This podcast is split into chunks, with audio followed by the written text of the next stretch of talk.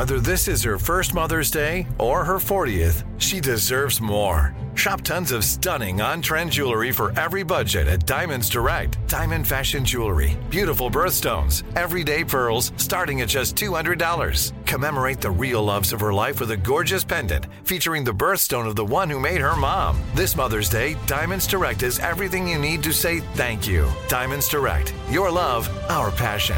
Online at diamondsdirect.com. Sick of being upsold at gyms?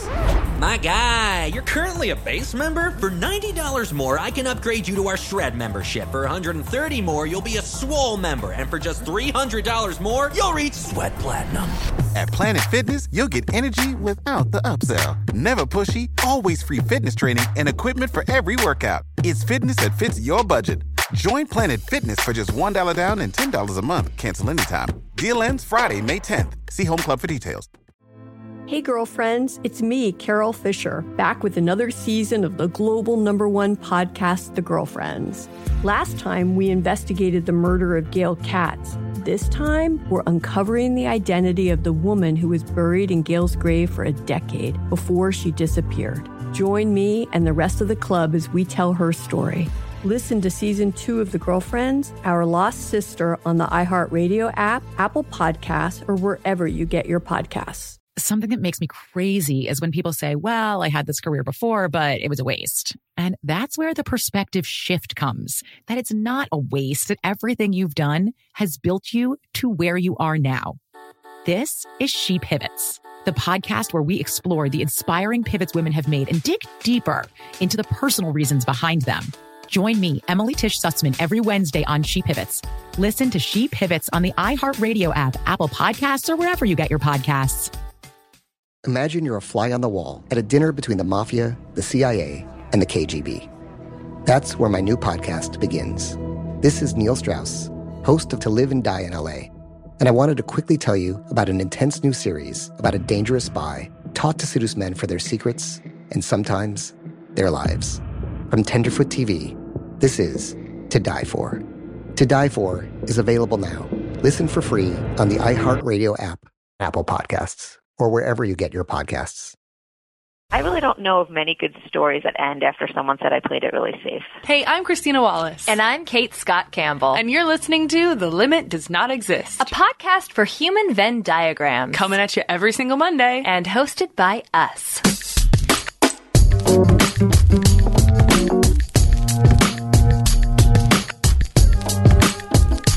If the North Star didn't yet exist, how would you navigate? That's a great question, Christina. How about less philosophically, if your dream job doesn't exist yet, how do you know which risks to take, what experiences to build, and how to hustle your way forward to an unknown destination? That's a great question, Kate. Luckily, we have a brilliant guest with a great answer. Actually, a bunch of great answers. Meet Amy Emmerich, the Chief Content Officer at Refinery 29 and your newest career cheerleader. Amy started out behind the camera in TV and made her way to one of the top top jobs in media. She picked up three Emmys along the way, and now she's driving content strategy across all platforms and categories, constantly adapting to an ever changing storytelling landscape. We discuss how to manage human Venn diagrams, the one trait that has helped her succeed in her highly original career path, and the power of giving yourself a break during times of transition. Plus, the number one rule of life, followed closely by a contender for rule number two, and so many other things. Christina, I can't wait to listen to this episode. Let's just jump in. Let's do it.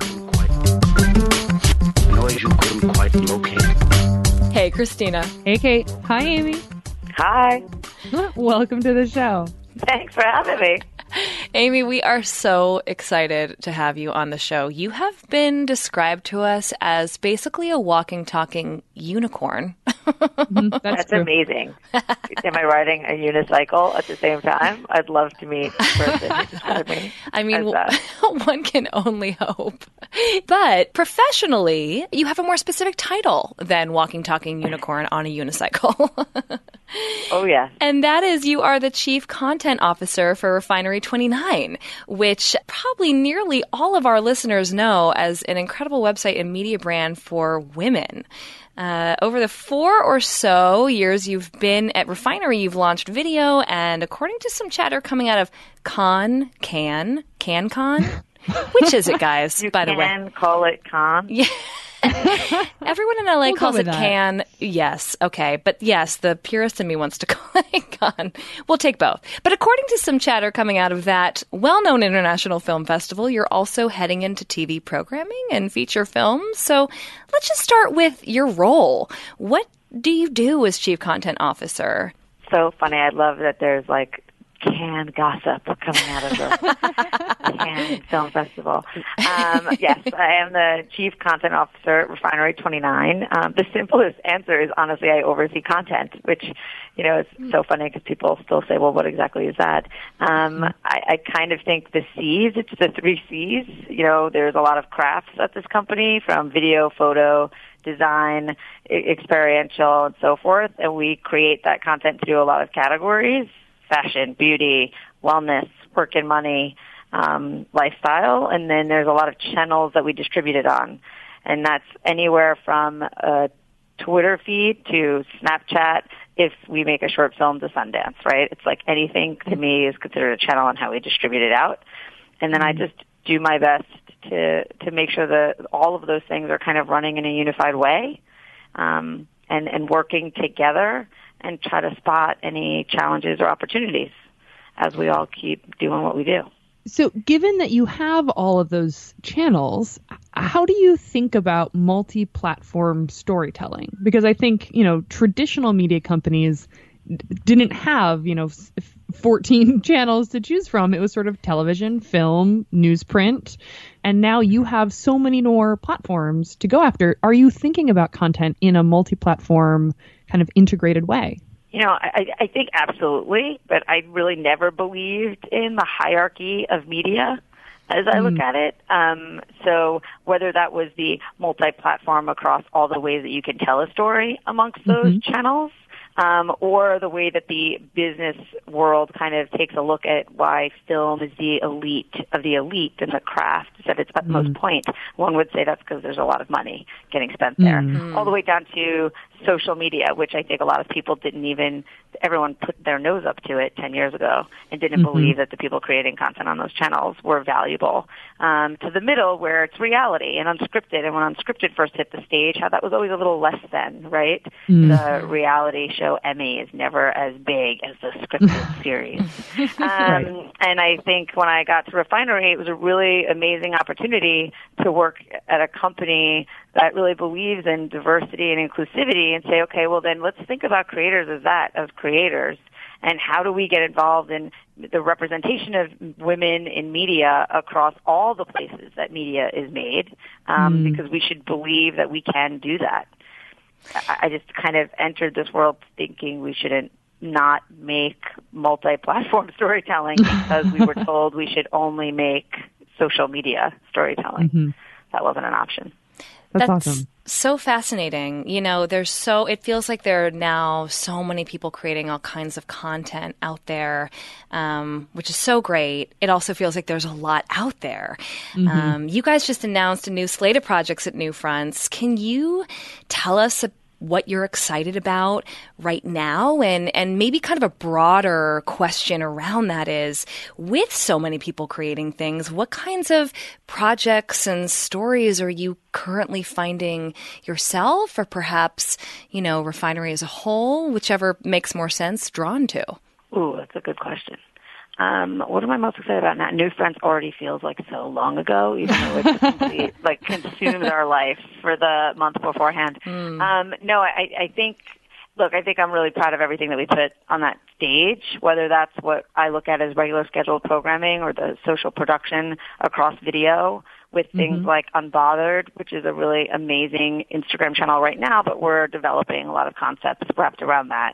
Or the amount of internal talent that we've really seen grow as influencers, whether that's Lucy Fink and Try Living with Lucy, or Mi-Anne Chan, who was originally a beauty writer and now has her own um, Beauty with Me series, Mm. both of which you can see on YouTube, and, and they they also have Snapchat um, experiences. And then it goes all the way up to working with Christine Vachon, which is you know a legend. I mean, just a legend in Mhm. independent film, um, and kind of you know feeling wow we've arrived that Christine is partnering with us on this series about Pride. You know, a six part series, um, really talking about how these issues against LGBTQ and what they've been fighting for is still occurring today, but what this current climate, um, with the view of this current climate and taking a look at the past through pop culture, um, with the politics and how this story kind of has never been told um, in the way that she wants to tell it. So we're really excited about that. Um, but I think the through line through all of these is always representation and a mixture of voices, um, but optimism, you know, with applying problem solving to a lot of today's challenges really Mhm. always matters to us. I love that. That's awesome. So, one of the core ideas of our show is this notion of human Venn diagrams. People whose interests and skills and careers span multiple fields and, you know, just quite frankly don't fit in boxes. And what was so interesting is um, I was doing a little bit of light Google stalking on you in preparation for this episode, uh, is that you made a similar point about Refinery 29 and sort of media in general in a recent interview that people want to put things in boxes. But Refinery 29 isn't just a publisher, and Cannes isn't just a festival for films, and all of these disciplines and business models and talent, they're converging in strange and exciting new ways. So I guess that's a long way of asking how do you see media in general, and maybe your career in particular, shifting in the next few years as these things converge? Ooh, that's another good question. Google. Amy. whenever, whenever anyone says, you said this in your last interview, I'm like, oh my God, what did I say? Yeah. well, what's great is you have an opportunity to either edit or reaffirm in different ways. Yeah, that's true. If you could remember Yeah. what your point was. Um, no, I mean, look, as far as media merging, that also goes back to the multi-hyphenate, um, the, the, multi-platform way of how you're looking at content. Um, I was literally just talking to someone saying for years people made a really great show or movie, I mean the Disney model, and then you made merchandising from that that would sell, and then people still think of marketing as if it's marketing first to a program. And I said, but do we A, need all of the programming that's getting created, and B, is that really the only thing that the younger audiences are going to want? Or is it going to be that they want a, an experience with their program, mm-hmm. that they're going to consume the content across all of the screens, and how do those screens interact with one another when they're experiencing it? And I think that's the next level hmm. of it. Um, hmm. I, I think the boxes were created back in, you know, advertising Mad Men era when it was a lot easier to put all people in the boxes so you can sell it. Um, and nowadays, A, we're harder to put into those boxes. We don't feel or believe that we live in them, so it's much harder to reach the audience as a target, and it's harder mm-hmm. for people to advertise against it. So the the two biggest things I've always believed, since- especially since I've arrived at Refinery, is the audience is the one that has the power, and I think that will only grow over time mm-hmm. to the point that you Google stalks me. You probably know more about me than I know about myself at this moment. um, I, I think the audience now has that power at their fingertips, and when they want to mm-hmm. know about who is making the content I'm consuming, down to the person who was the PA on that program, they actually care about that. Who is the people running the brands that I'm consuming it on? Where does my dollar go? Does this brand actually care about me or the environment or the things that I care about?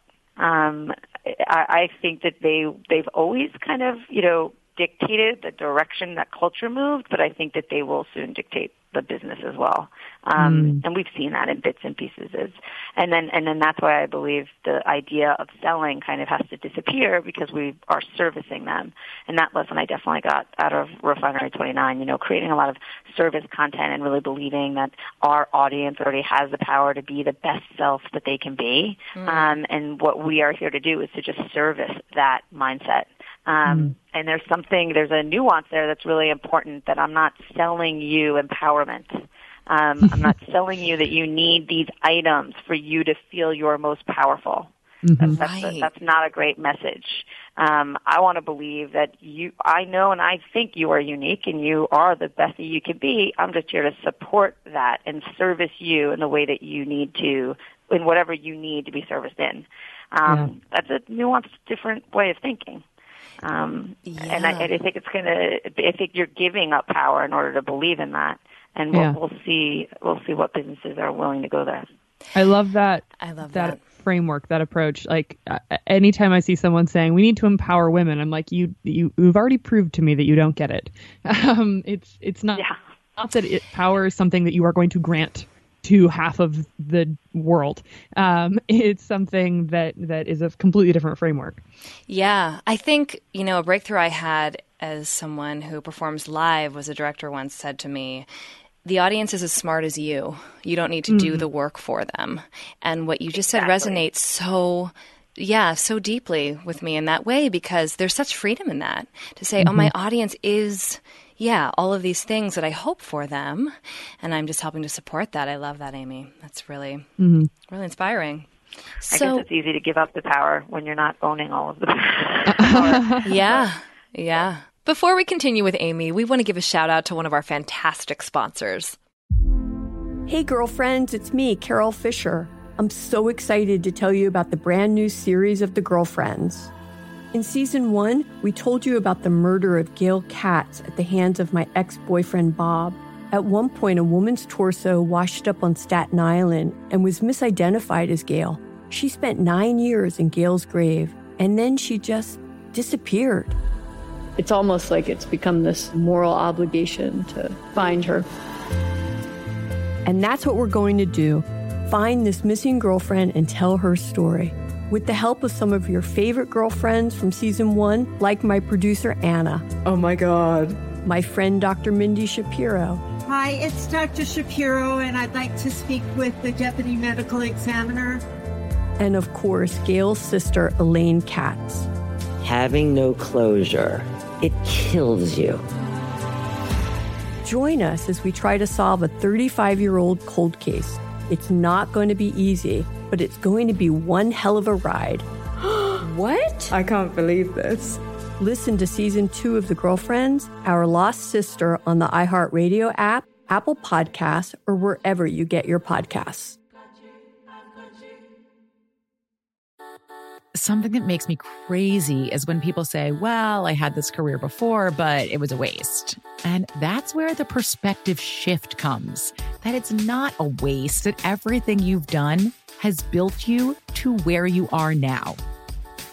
This is She Pivots, the podcast where we explore the inspiring pivots women have made and dig deeper into the personal reasons behind them. Join me, Emily Tish Sussman, every Wednesday on She Pivots as I sit down with inspiring women like Misty Copeland, Brooke Shields, Vanessa Hudgens, and so many more. We dive into how these women made their pivot and their mindset shifts that happened as a result. It's a podcast about women, their stories, and how their pivot became their success. Listen to She Pivots on the iHeartRadio app, Apple Podcasts, or wherever you get your podcasts. Hey, my name's Jay Shetty, and I'm the host of On Purpose. I just had a great conversation with Michael B. Jordan, and you can listen to it right now. Michael is known for his performances in both film and television. His breakout role was in Fruitvale Station, playing Oscar Grant, which earned him widespread praise and numerous award nominations. His portrayal of Killmonger in Marvel's Black Panther, one of my favorites, further solidified his status as one of Hollywood's leading actors, earning him widespread acclaim for his complex and compelling performance. In our conversation, Michael really opens up. You're going to love listening to it, and I can't wait for you to check it out. The closest to getting what you want is always the hardest. It's always the feeling when you're getting ready to, you know, people give up right before they get what they've always wanted to get. People quit. Listen to On Purpose with Jay Shetty on the iHeartRadio app, Apple Podcast, or wherever you get your podcasts. Imagine you ask two people the same exact set of seven questions. I'm Minnie Driver, And this was the idea I set out to explore in my podcast, Minnie Questions. This year, we bring a whole new group of guests to answer the same seven questions, including actress and star of the mega hit sitcom Friends, Courteney Cox. You can't go around it, so you just go through it. This is a roadblock. It's going to catch you down the road. Go through it, deal with it. Comedian, writer, and star of the series Catastrophe, Rob Delaney. I shouldn't feel guilty about my son's death. He died of a brain tumor. It's part of what happens when your kid dies. Intellectually, you'll understand that it's not your fault, but you'll still feel guilty. Alt rock icon, Liz Phair. That personal disaster wrote Guyville. So everything comes out of a dead end. And many, many more. Join me on season three of Minnie Questions on the iHeartRadio app, Apple Podcasts, or wherever you get your favorite podcasts. Seven questions, limitless answers. I never thought I'd take my three young kids to Sicily to solve a century old mystery. But that's what I'm doing in my new podcast, The Sicilian Inheritance.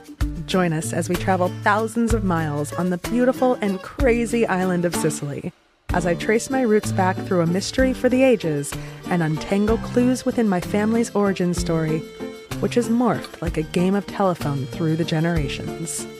Was our family matriarch killed in a land deal gone wrong? Or was it by the Sicilian mafia? A lover's quarrel? Or was she, as my father believed, a witch? Listen to The Sicilian Inheritance on the iHeartRadio app, Apple Podcasts, or wherever you get your podcasts.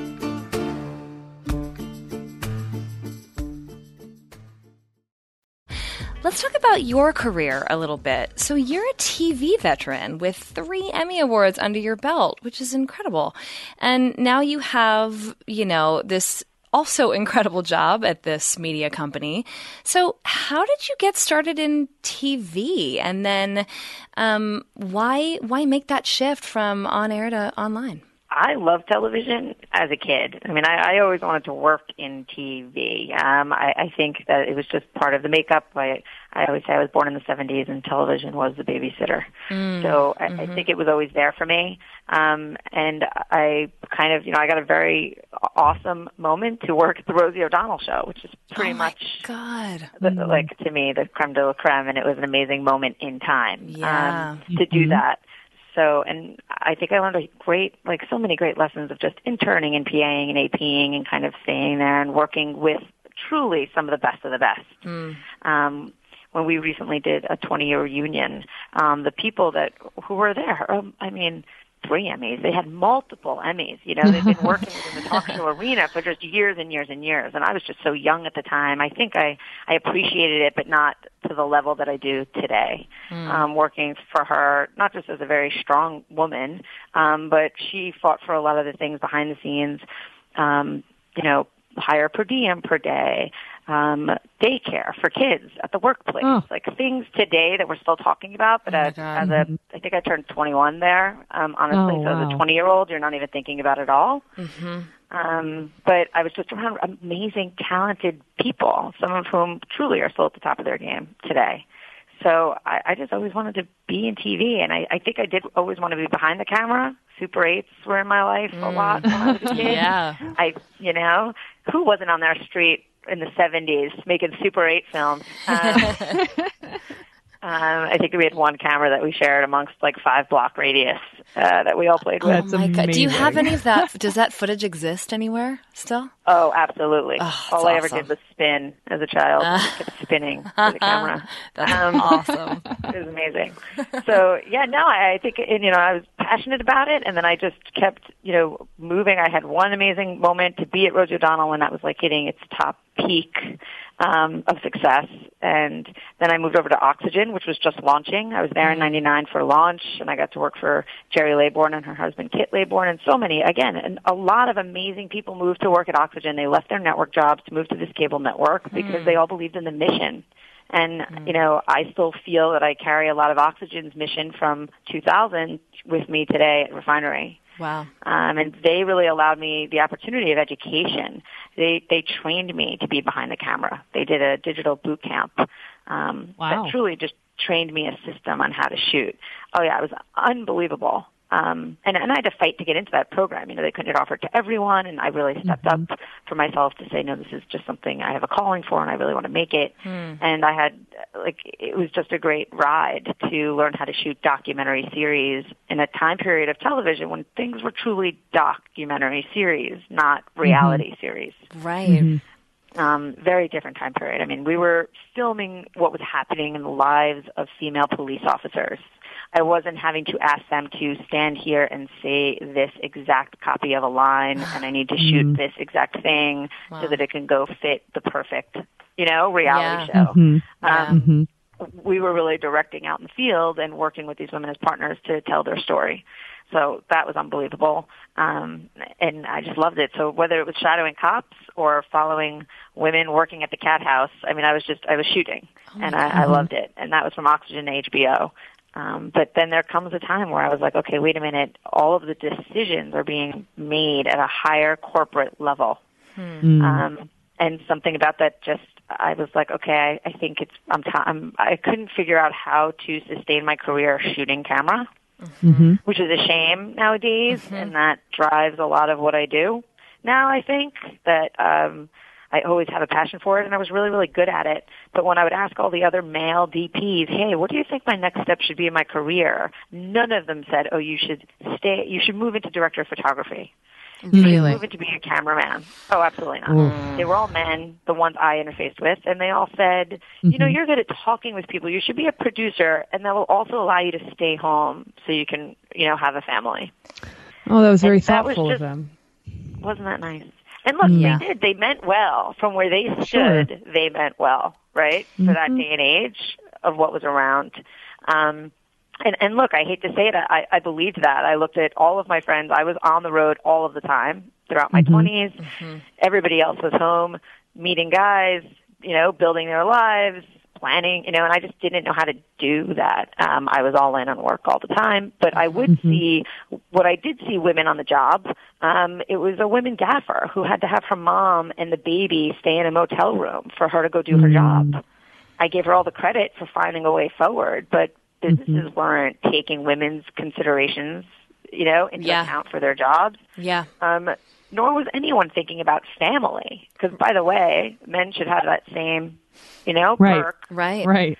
Um, and and so when I looked around, I'm like, you know, he's right. How am I going to meet someone and have a family and live on the road? Like I couldn't, I couldn't figure it out. So I said, okay, well, what's the next step here? And I watched a lot of the decisions getting made at the corporate level, and felt like, okay, if I can't, I think I have all this control out in the field, but truly, I I actually don't. It's the people up at the top. So how do I become that?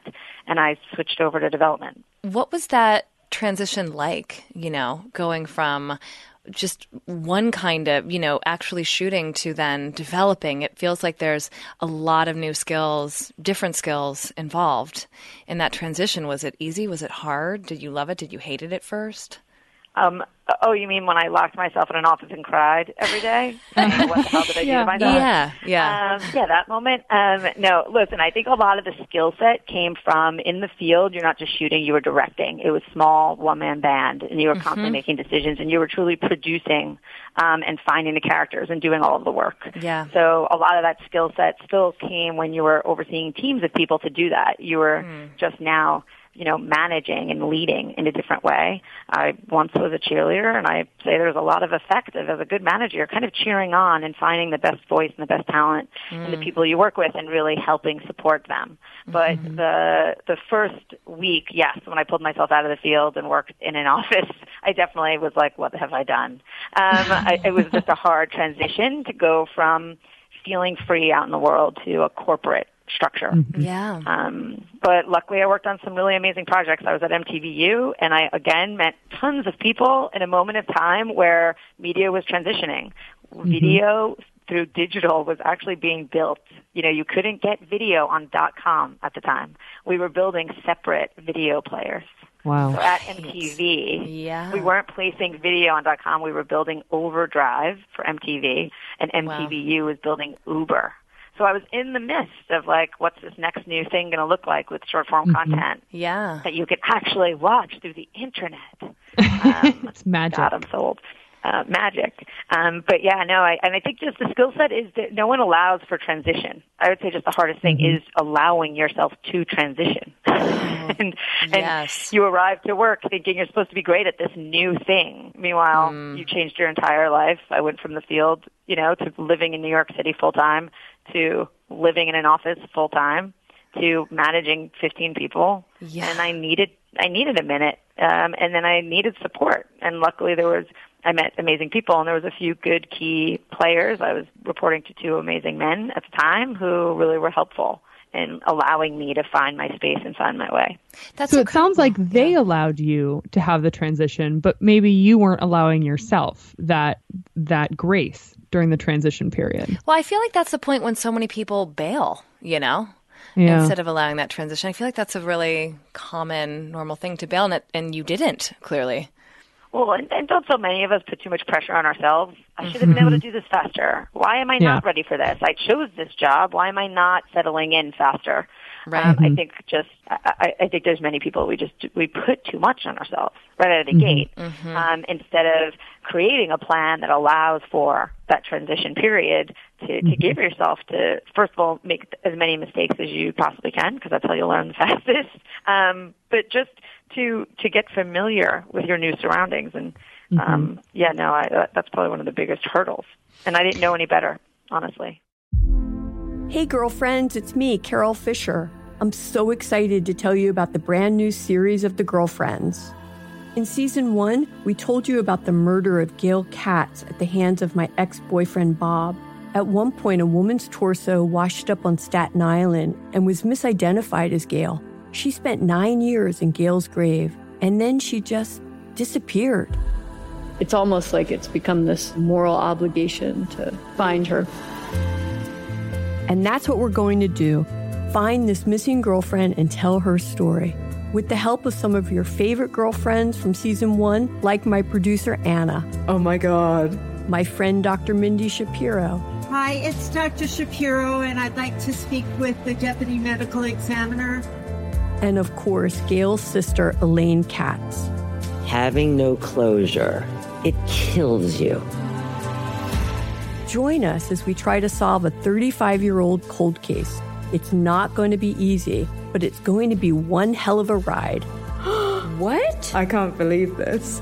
Listen to season two of The Girlfriends, Our Lost Sister on the iHeartRadio app, Apple Podcasts, or wherever you get your podcasts.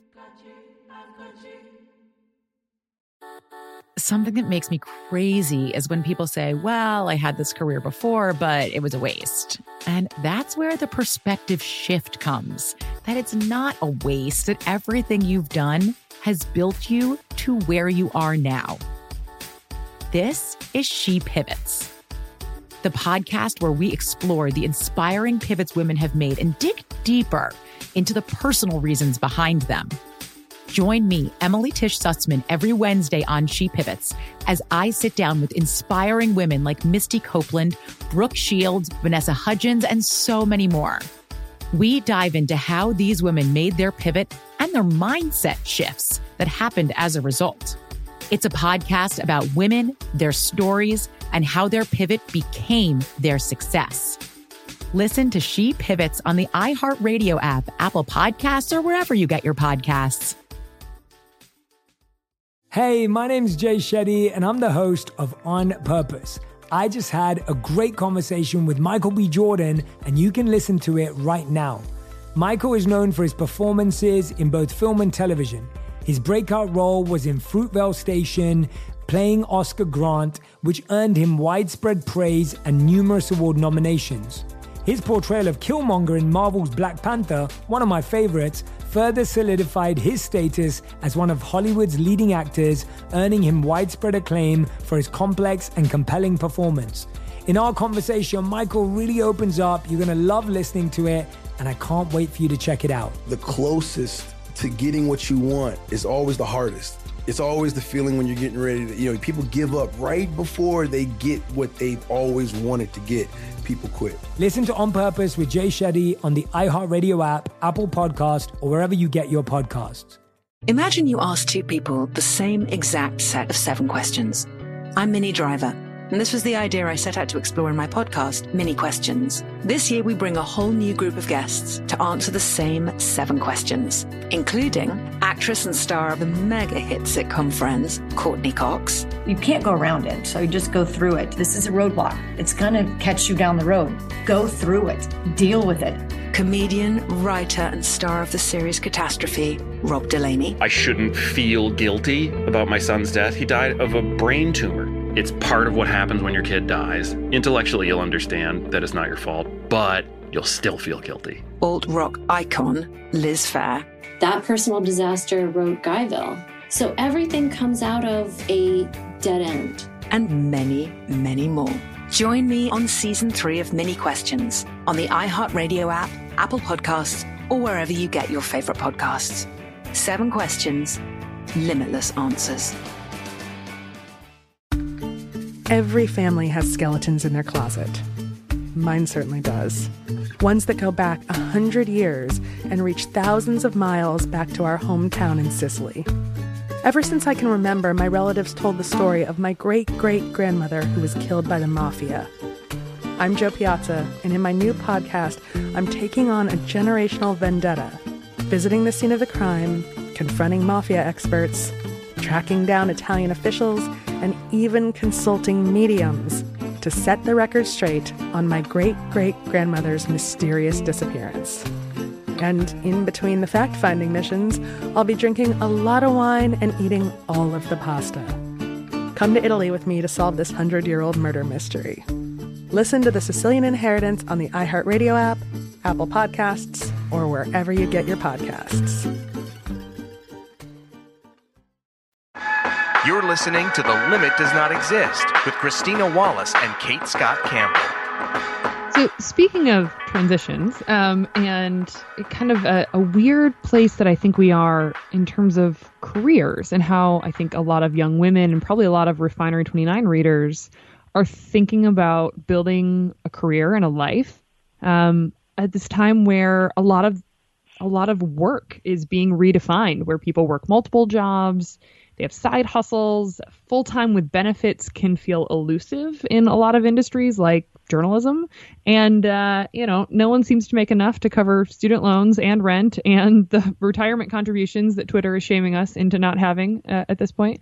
Um, how, how has your content shifted or expanded to address that reality for your audience? Because I, I think of Refinery 29, and you even mentioned this, you think about all the different um, categories that you create content through, it is everything from career advice to fashion to politics to pop culture. You really do embrace the whole amount of your reader. But I imagine that that that advice, that that content you're creating, has to also shift with these changes.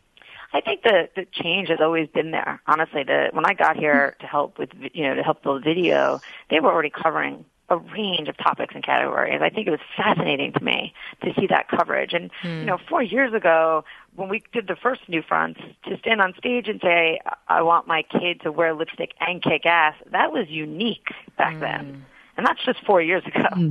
Wow. Um, now wow. that's everyone, right? I mean, and I think mm-hmm. that a lot of it, I'll, I'll never forget when the um, SVP of content strategy at the time did like a morning news show. And on that show, a female correspondent said to her, well, why are you guys talking about values, voting your values of what's happening in the election? Don't you also write about lipstick? This is four years ago. Oh my God. And I remember her saying like, yes, as a woman, I can care about beauty and fashion and politics. That is allowed. Mm-hmm. Um, mm-hmm.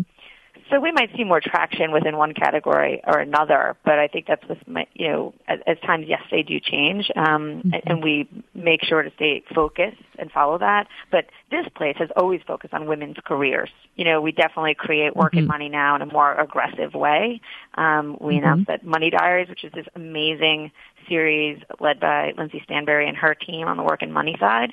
Um, mm-hmm. It's all about people sharing their stories anonymously on how they spend their money in a week.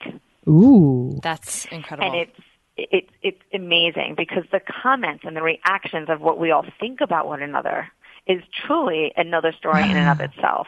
I think it highlights not just how a lot of us have been fearful to speak about money, um, mm-hmm. but I think again we're judging ourselves. There's the old story of like you can't buy a Starbucks every day because you'll never be able to Mm, pay your right. rent, Or, you know, you know, those it is. avocados are preventing my mortgage. Correct. Um, and I think in that there's something that they really hit a chord on with the audience of just being able to a openly talk about this, whether that's commenting or sharing your story. Um, but but the idea that you like shouldn't be ashamed to talk about money in general, or should you be shamed in how you spend it? Um, and I think there's a lot and tons of advice again service the audience, tons of advice that can come from that um, in that need. But to, to your point, I think this generation is built of like entrepreneurs. You know, Mm. they're they're they are still building their own brands, their own emphasis, but they are doing so underneath umbrellas at point, Mhm. and they're also going to have side hustles. So the big bend is going to be for corporations to understand how to work with those individuals because the Mm. strict laws of before wouldn't really allow you to have your own positive hustle. Right. Everything you do for the Mhm. brand, the brand owns. Um, Mhm. But in, in this day and age, to your point, everyone's got a positive hustle. So uh, where do you build in some freedom for that? Um, and I think I do think the editorial team specifically does a great job of staying really in touch with what the trend and the culture of the audience um, is leaned into, and then they do match that against the topics that they cover within the category.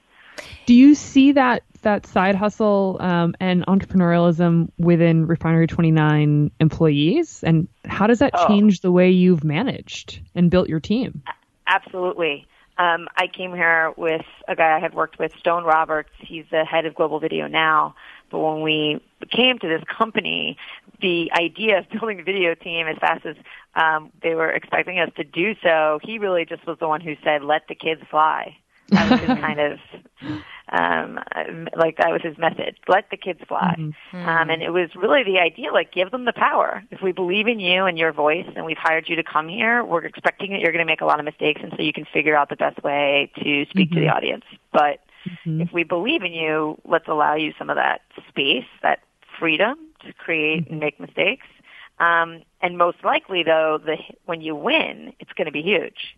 Yeah. But that also allows someone to really, in a way, play the game for themselves as much as for the company. Absolutely. So, yeah, no, as we manage, trying to find like interesting voices of all the people who work here, um, try to stay involved in a weird way through social. I feel like Mhm. six years ago, if I was connected to as many as employees through social media as I am today, somebody from HR would tell me there's a problem there. um, but that is how we communicate. You know, we're a high growth media business. We are all really invested in everything we're doing all day long. There's no, there's no like chatting by the water cooler anymore.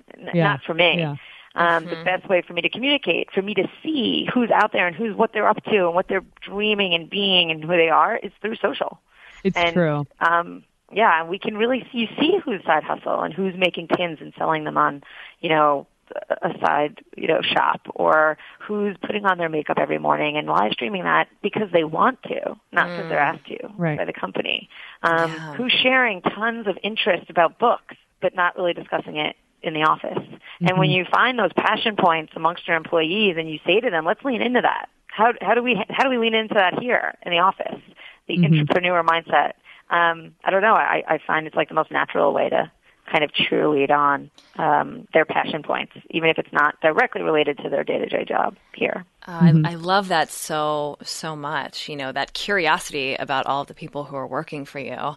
Similarly, I'm interested in when you're looking to work with creators outside of Refinery 29, and you're you know looking for new projects to you know help bring up and give visibility to.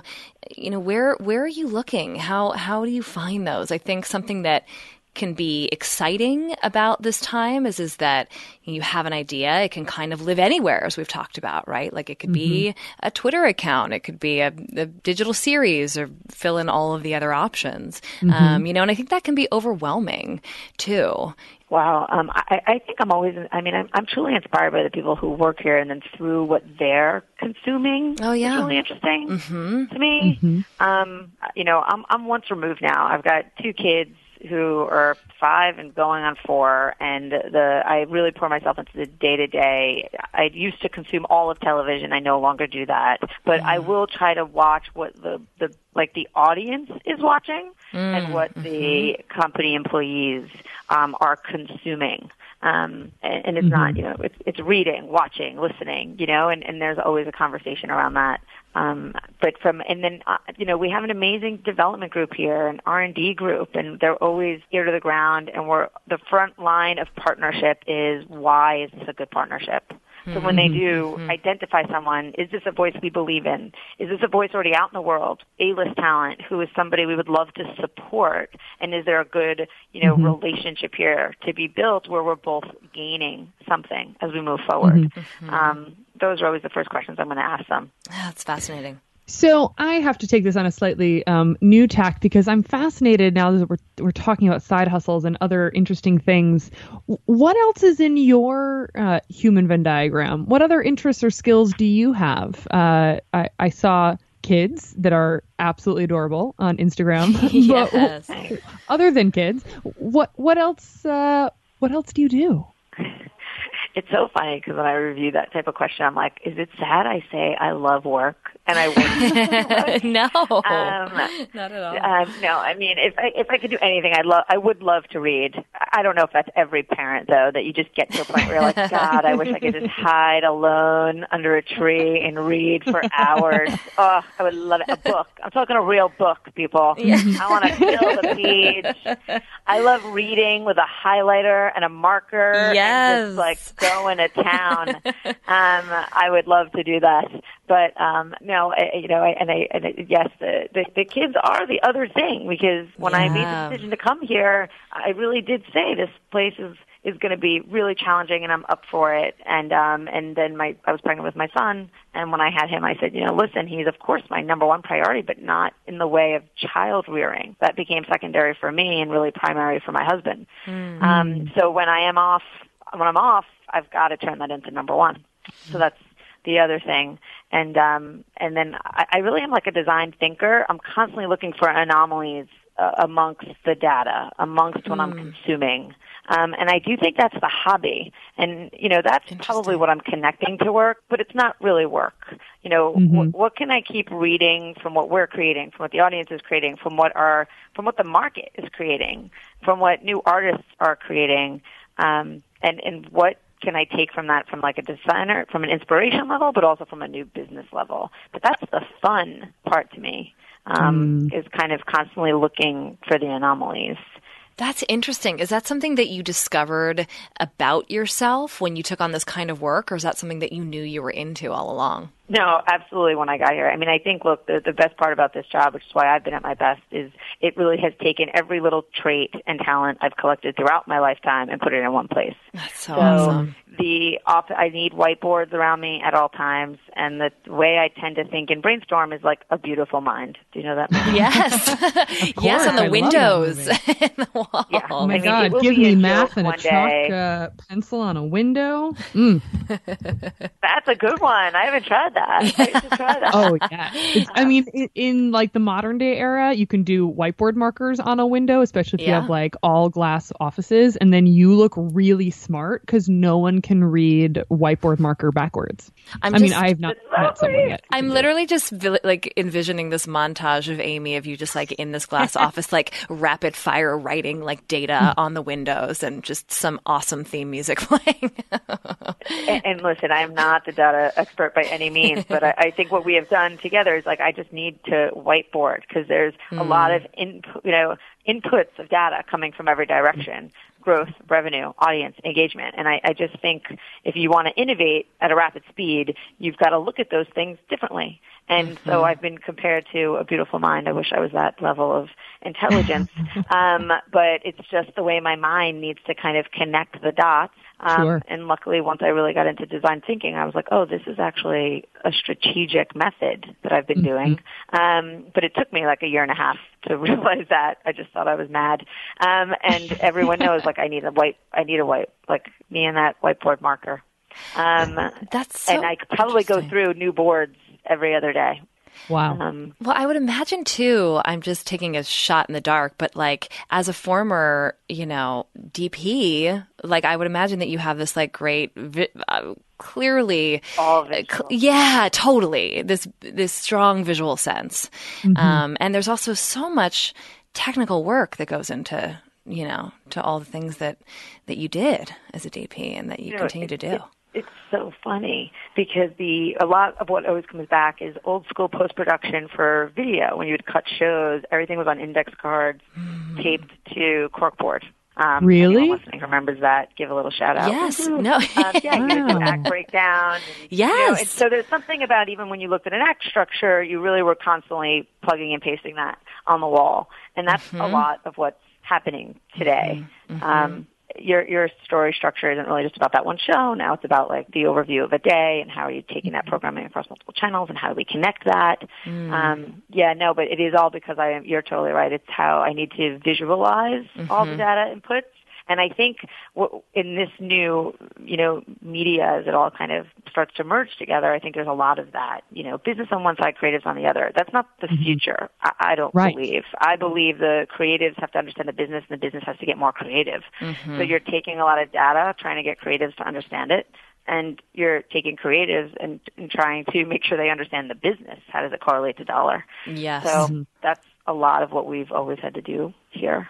Yeah. How did I get you on that tangent? My whiteboard. I mean, tangent. I, I'm like over here fist pumping the Yeah, air same. because you just like you just hit on the the core tenet of what we believe and why we do this show because like sitting in your separate boxes your separate specialties and forcing um you know uh, kids teens young adults to kind of you know pick a path and, and continue on it leads to executives and you know senior leadership um, in whatever field they are who really only understand the slice that they've perfected. And the future as we see it really requires this integrated multidisciplinary you know overlapping venn diagram of experiences and um, and you know viewpoints and the vocabulary that can span creativity business the tech world you know whatever it is that that you know your industry is kind of at the intersection of. Um, so uh, I, I'm just like cheering you on Yeah. uh, because I'm like, Yeah. yes. Well, and That's- also, right. you know, it really is so cool that you have found what, you know, our friend Emily Wapnick calls the group hug job, that you are Mm-hmm. like literally bringing all of your skills into play every day. And even these, like you said, that you've like discovered in doing it. It's like, oh, yeah, of course that makes sense that I have that based on what I've done, but how awesome that, you know, it's all coming to the surface. Um, it's so oh, cool. when I found out what design thinking was, I was like, holy shit, that's what I've been doing for three years. I just Ah, didn't know it yeah. was called design thinking. Yeah. And to your point, why would I know that? I only started getting served the things that a producer would know or Yeah. a shooter would know. Yeah. Or, so I wasn't even under, you know, and I, I said you can't teach business school to a creative, but you can teach the, the things within that business class to a creative. You just got to switch up how you teach them. Yes. And, um, and, and that's the stuff that I, I really do believe the, the the people who become the most successful at refinery are having to put in extra sweat and tears because on any free time or free moment you're learning a different discipline. Mm, Not because we're saying it's your job, but if you want to succeed in the future of media, the more you know about how this all kind of works, the better you will have ideas on how to, you know, pull them together for the mm-hmm. best efficiency of scale and for the best product. So yeah, no, I, I you guys are totally right. At least And isn't it big just like so affirming when you realize there's a name for the thing Yeah. that you do? Yeah, and we, we talk about that all the time. Yeah, it's just it's instant credibility. It's like, oh yeah, Oh, I remember when I learned about EQ, emotional Ugh, intelligence. yes. For Yeah. a lifetime, and I still say it. I say I'm not that smart, and people go, "Stop saying that." I go, "No, you're not listening. I'm not. I'm a, a highly. I am a hyper empath, but I am not a book smart kid. Mm. I did not go to business school. I did not Mm-hmm. go to. I wasn't privileged. I went to public school in Queens. I mean, I, I just am not probably a well-read, um, book smart kid, but I've always had street smarts, and I grew up in a little bit of a world of chaos. So now I thrive in that and I can read people, which has really guided me. But I just didn't know that that was a thing, that you could have an EQ level and how that would serve me really well in management. Um, you know, no one's teaching the, the camera woman that. Right. Well, no, and that that's why I was so curious about that transition for you because I think oftentimes, you know, you'll see people who are working in, you know, like the creation of the thing, then, you know, when you move into management, it's this whole separate set of skills. And that Mhm. as you're talking about was this period of transition, but yeah, how cool to discover that, you know, being an empath is so crucial and so beneficial. And look, I, I do. It's not because I work here. I give this place credit because I think I, I really hit a new level of confidence in my thinking. But that was because I was also not focused on trying to fit into what a management expectation Mhm. looked like. Really. Mm-hmm. Um, and it wasn't easy in the beginning, but I do believe we're at a place where I could still speak my mind and be me. And Mm. there is Mhm. good intent there, and they understand I'm not going to give you this. I'm not going to give you this bullet point or this piece of information, a statistic, the way someone who probably went to business school and only focuses on biz dev would give it to you. Mm-hmm. However, that doesn't mean there is not information to guide us through that. But when you've got to manage someone who isn't going to play by the management rules of before, which is me, Mhm. that can't be easy. I would say Philip and Justin, which are the CEO and co-founders, have a ton of patience. Um, as they, but uh, again, Christene Barberich, who co-founder and uh, GEIC, kind of looked at me and was like, "We don't need all that other stuff. We need someone who can believe in what content can do, who can believe what the you know brand can do. So Mhm. trust that part of yourself. Be you and lead." That was like the first I ever heard of that. That's awesome. Um, every other job, to your point, I probably left the, the, the street, became an executive, and thought I have to like wear a suit. Yeah. Um, perfect color against my skin for those executive photos. you know, fit in. Um, and I just wasn't as successful. I was focused too often on like how did I look and am I fitting in versus like am I using my voice. And now I focus more on the voice and the Yeah. business than the appearance. What, what I think I, I noticed when I first, um, the first time I, I got to be 100% of me in a job, um, and I didn't spend 25% of my emotional capacity translating and filtering me into the version Yeah. that I that I either thought they wanted or they made very clear they wanted. Um, a- and, then you know another 20% managing like the politics. Um, I I realized how much effort and like truly how much of my my sleeping hours, my emotional energy uh, was spent in that translation and in that and sort of you know fitting into the mold um, and then doing the work through that version of me. And when i could just be myself i was so much more powerful than i think i even knew. Um, and that ability to find a place where all they want is just who you are I, is so important and i think not something that i at least knew to look for in the first call it decade of my career Absolutely not. Yeah. And that's all right on. I I also think, look, I probably was still finding my voice. Uh, 'cause Totally. I'm not saying Sure. my direct reporter, you know, whoever I direct reported to probably wasn't giving me that. I was putting some of that on myself. And it it was, I've had great bosses. You know, I really have um, throughout life. I've had some bad ones too, but I've had some really good ones, and they didn't push me down. It was definitely me trying to probably impress the people even above them Mm, mhm. um, instead of just focusing in on what am I really trying to say here. A hundred percent. Amy, what kind of advice, and, and I guess that you're asked for advice a lot, but what advice would you give to, you know, young professionals, people who are interested in in media, you know, people who want to make stuff, whether that's as a writer or podcaster or film director, actor, or all of the above. Um, you know, how do you kind of recommend maybe equipping oneself for this, you know, ever changing, uh, kind of moving target, maybe, but ever changing landscape of, of media that you're in? You know, it's funny because I'm always like, you know, don't ask me for advice. I mean, nothing I'm doing right now existed when I started out. Yeah. You know, this Right. idea of a chief content officer role didn't exist.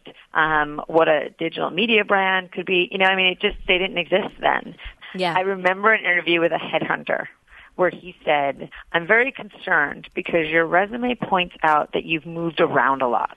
Mm-hmm. And I laughed and said, "The only reason why you're talking to me is because I moved around a lot." Oh, I love that. That is what a, a kick-ass answer. and it was the truth, right? The, you started this call that I'm some walking, talking unicorn. No, I'm absolutely not. Trust me, my daughter would be ecstatic if I could do that. Um, I'm, I, I, I jumped around a lot, and even at the time when I did that, there were many people who told me I was nuts. I wasn't focused. I'm not showing which you know job is the right one for me. But I was really looking for what was the right one. I, I would, you know, I had an expectation of what these positions would deliver. And when they couldn't meet the expectation, I would move on. And then I mm-hmm. started to soul search a bit more and say, right, well, what do I want to be doing, and what is the, you know, what do I want to believe in, and how do I want to drive that, and who who am I? And then I tried to start looking for like, well, then what fits who I am Yeah. versus me fitting all of mm-hmm. that. Yeah. But, but but of course, you know, if if the media world wasn't converging, he might be right, and maybe people wouldn't have loved, and I definitely had heard that. Um, that you you took many jobs, and but I was really thankful because if I didn't, I, I really don't believe I would I would have that edge up as I did today. Mm-hmm. Um, and for the younger generation, right, the the length of time they're going to spend anywhere is going to be like what three years. hmm Mm-hmm. Basically. the average. Yeah, yeah. So um, I I think for them the opposite will be true. Like if you love something, don't be afraid to stay there. Um, Mm-hmm. Yeah, But- totally. to, to, but to future proof, I think risk taking is the only thing you've got to feel really comfortable and know that you're going to have to do. Mm. Because playing it safe, there's never, I really don't know of many good stories that end after someone said I played it really safe. So that is true. an amazing line, and I might have to steal it. I'll give you credit. Go ahead. Yeah, that's Please awesome, do. and I I'm think gonna have that's to listen to this podcast to remember what I said. we can send you a little sound clip of just that line. Put on a You can t-shirt. just play it. It'd be your alarm in the uh, your alarm clock sound in the morning. My anyway, alarm clock sound is a five year old poking me in the face at six in the morning. I'm glad you brought up your five year old because I, I wanted to ask you. Your kids are uh, amazingly adorable on Instagram. They're total stars. Yes. Um, I got you fooled. Is it hard to see signs of total brilliance in them and not to make these large pronouncements like he should be an artist or she's a total math genius?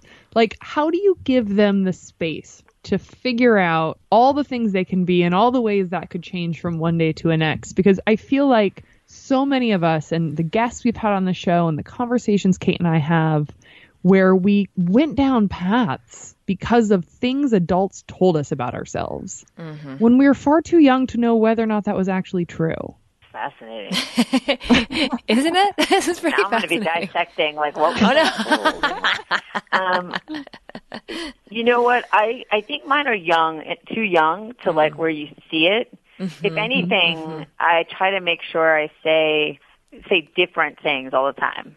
I love you know, that. like what Yeah. what did you dream about last night? You know, did you dream you were Spider Man or did you dream you were the president?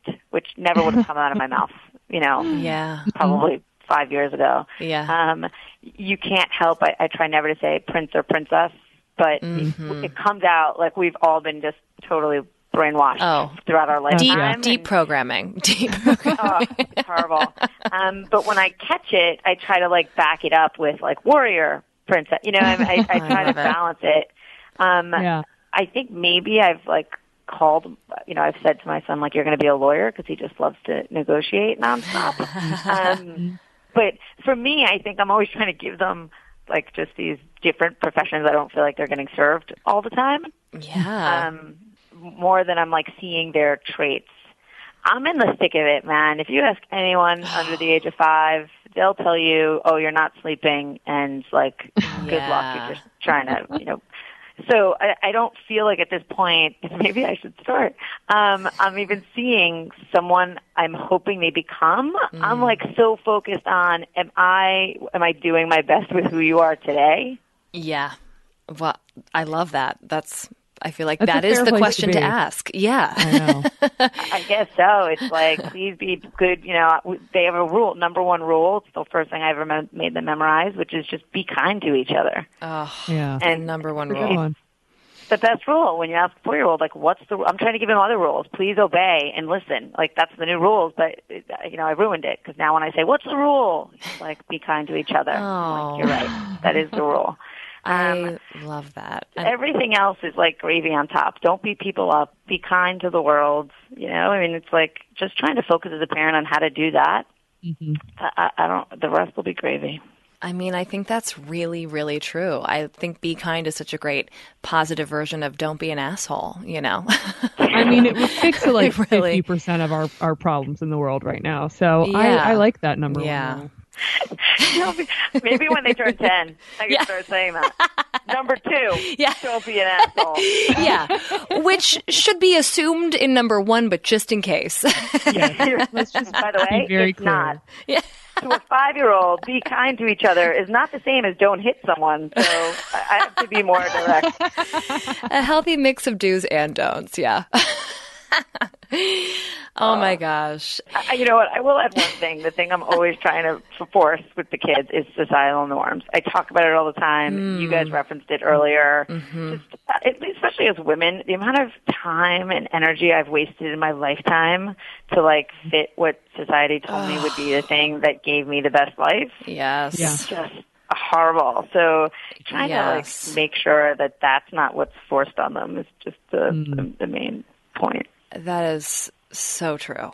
So mm-hmm. true. And just giving them that freedom to be like, yeah, you know, if people just start saying like, "Oh, because you've done this, you got to do this," just Yeah. throw that out the window. Yeah. Yeah. Unless you really want to, and great. Um, okay. but be kind and don't be an asshole. Don't be an asshole. That's my book. Yeah. I never read a book. Yes. I mean, I Just would buy me the that book title. in a Yeah, I, I just consider me having already pre-ordered it. Um, okay, Amy, I think we have time for for one more question, which is, you know, this might be an impossible question, so we're totally we're totally cool if it is, based on everything we've been talking about, but. But we're so curious. Where do you see yourself in the next five to 10 years? Like, do you even think that far ahead, career wise, life wise?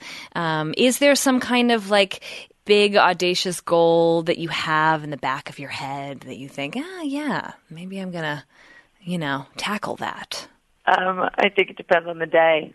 Um, I, I normally I mean, say I don't believe in the sleeping at that ten-year goal because so many things have been invented. Like I said, this didn't even exist. I years know. ago, you yeah. know. Yeah. So I, I don't, I- you know, no plan. I could never have put a plan into place that would have led me where I am today. I don't Yeah. think. Yeah. Um, I, I know that I'm never, I really wish I could, but I am never going to give up hustling. I, I wish, like I said, I wish I could, but I do know that as much as I would love to tell you that in 15 years I'm going to be retired on a beach and just enjoying my time and reading, uh, uh, my inner self cracks up laughing and says, yeah, right, you're going to be running something. Um, I would just, I just want to keep creating. Um, I think whether that's creating new um, I don't know, creating new types of businesses, new business models, creating inspiration, creating content. Um, I just want to make sure there's ways to create and, um, more importantly, I think support creators. I think that's when I get the most excitement is is really just supporting the, the new voices that are, are emerging, those that have not been represented. I mean, that's when it really feels exciting and electric. Um, that that's it. I love it. I love that so much. Thinking about, you know, as as you were saying, that what you're doing now didn't exist five, ten years ago. I mean, what do you think it is that that got you to where you are now? A combination of hustle, saying yes to opportunities, sticking with it. I mean, do you see like a defining characteristic or feature that got you where you are when where you are didn't exist at all? Hmm. you couldn't really aim to it in a way. You know what I'm saying? Um, yeah, I mean, listen, I, I, I, I do believe in trust and loyalty, and I think, I think the people I've worked with along the way, I, I was just appreciating that in the time we have spent together, you really, there was a lot of time for, to breathe and acknowledge some of those people. Um, and that never happens when I'm doing a quick Q and A.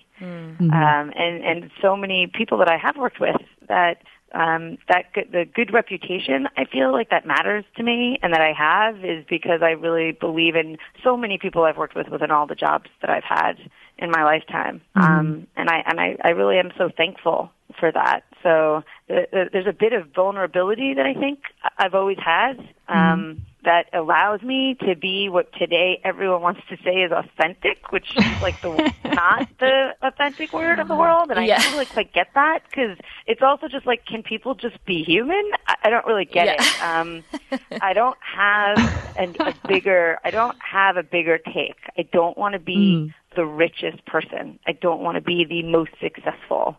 Mm-hmm. I just mm. don't. I, I, I want I want to be successful with other people. Um, it'd be it'd be nice to make a living, a good living, Yeah. while other people are making Yeah. a good living. Um, and I, I value that, and that could be because I came from a real working class family, and I don't know. But um, I I think that it's a you know it, it is the thing that drives me, and I, I will not give up. But that pursuit, you know, um, the pursuit for for the next thing, um, that that's like that inner drive. I- I, don't know how to to ever like like squeeze it down to nothing. It's always going to be there, and it's always going to push me. You're OG authentic. Maybe that's your second book. Like, word. I, I was authentic before it was a uh, a trending characteristic to look for in uh, in people. normal. You know, that's, Um, when, that's when you realize, like, wow, what you thought was easy and normal to be human is not for many people. Yeah. I want to keep having this conversation for like three more hours, but somehow we're out of time. Luckily, Uh, all that we have left is something that's very by nature quick and easy. Called the lightning round.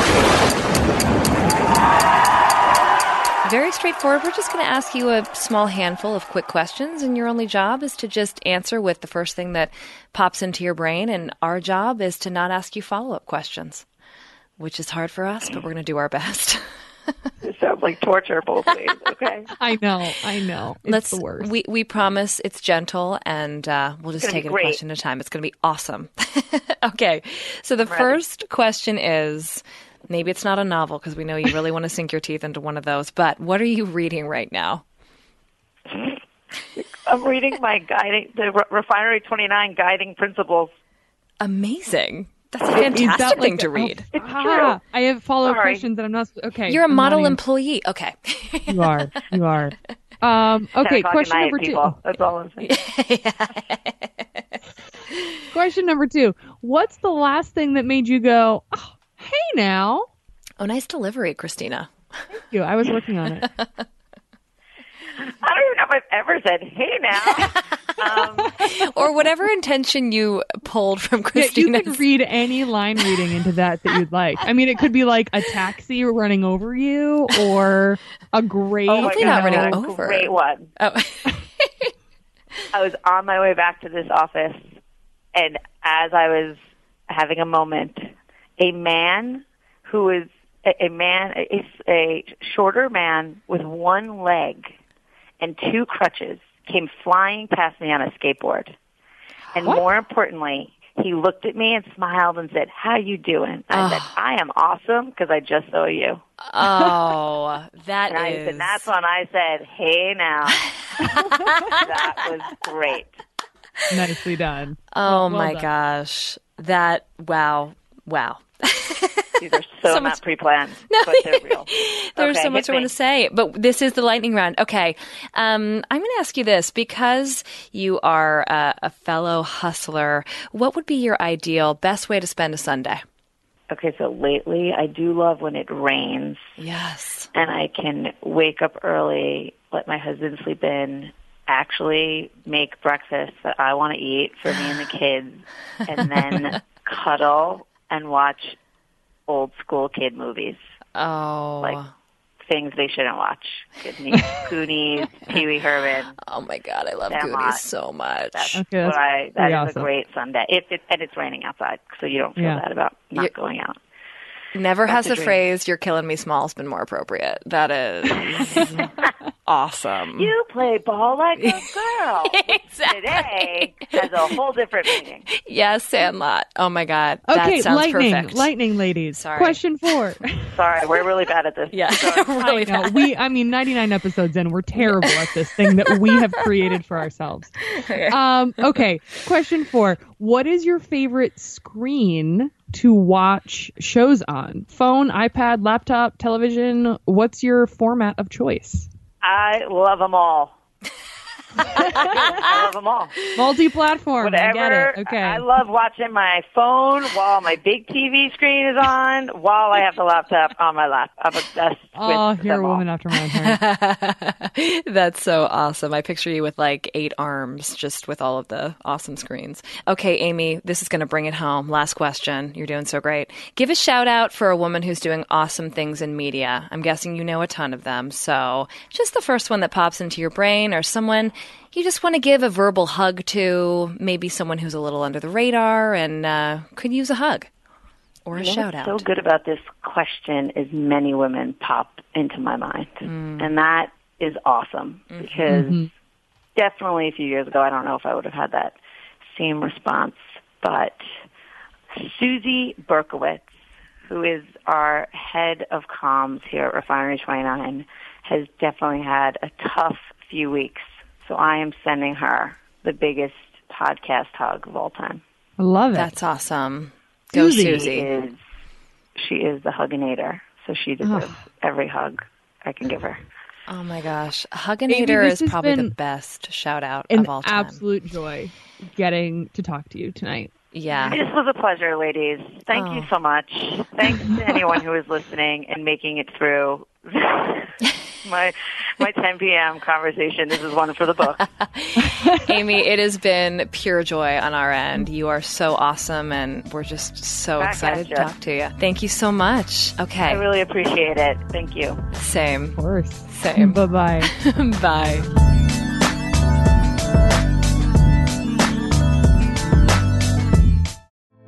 Hey, girlfriends, it's me, Carole Fisher, back with another season of the global number one podcast, The Girlfriends.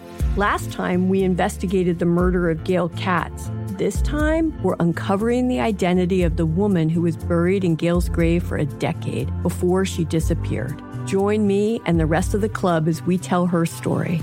Listen to season two of The Girlfriends, Our Lost Sister on the iHeartRadio app, Apple Podcasts, or wherever you get your podcasts. Something that makes me crazy is when people say, well, I had this career before, but it was a waste. And that's where the perspective shift comes that it's not a waste, that everything you've done has built you to where you are now. This is She Pivots, the podcast where we explore the inspiring pivots women have made and dig deeper into the personal reasons behind them. Join me, Emily Tisch Sussman, every Wednesday on She Pivots. Listen to She Pivots on the iHeartRadio app, Apple Podcasts, or wherever you get your podcasts. Imagine you're a fly on the wall at a dinner between the mafia, the CIA, and the KGB. That's where my new podcast begins. This is Neil Strauss, host of To Live and Die in LA, and I wanted to quickly tell you about an intense new series about a dangerous spy taught to seduce men for their secrets and sometimes their lives. From Tenderfoot TV, this is To Die For. To Die For is available now. Listen for free on the iHeartRadio app, Apple Podcasts, or wherever you get your podcasts. Hey, I'm Rachel Martin. You probably know how interview podcasts with famous people usually go, right? There's a host, a guest, and a light Q&A. On NPR's new podcast Wildcard, we have ripped up the typical script. It's part existential deep dive and part game show. I ask actors, artists, and comedians to play a game using a special deck of cards to ask some of life's biggest questions. Listen to NPR's Wildcard on the iHeartRadio app or wherever you get your podcasts. I'm Diosa. And I'm Mala. We are the creators of Locatora Radio, a radiophonic novela, which is a fancy way of saying a, podcast. Welcome to Locatora Radio Season 9. Love at first listen. We're older, we're wiser, and we're podcasting through a new decade of our lives. This season, we're falling in love with podcasting all over again. And getting to the heart of our stories. We're going places we've never gone before, and we're bringing you along with us. With new segments, correspondence, and a brand new sound. Season 9 is kicking off with an intimate interview with Grammy Award winning singer songwriter Natalia Lafourcade. What's giving you hope right now? Well, when I see what music does to people, it gives me a lot of hope. If you liked Locatora before, you're going to love season 9. Subscribe to our show and you'll see why Locatora is your prima's favorite podcast. Listen to Locatora Radio as part of the My Cultura Podcast Network, available on the iHeartRadio app, Apple Podcasts, or wherever you get your podcasts.